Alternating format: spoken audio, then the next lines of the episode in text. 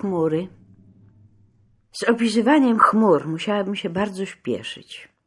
Już po ułamku chwili przestają być te, zaczynają być inne. Ich właściwością jest nie powtarzać się nigdy w kształtach, odcieniach, pozach i układzie. Nieobciążone pamięcią o niczym unoszą się bez trudu nad faktami. Jacy tam z nich świadkowie czegokolwiek natychmiast rozwiewają się na wszystkie strony.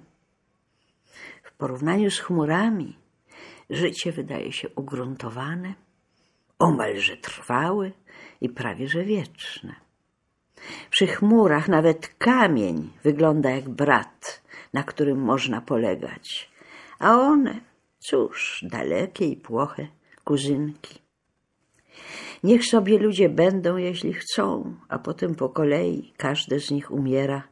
Im, chmurom, nic do tego, wszystkiego bardzo dziwnego.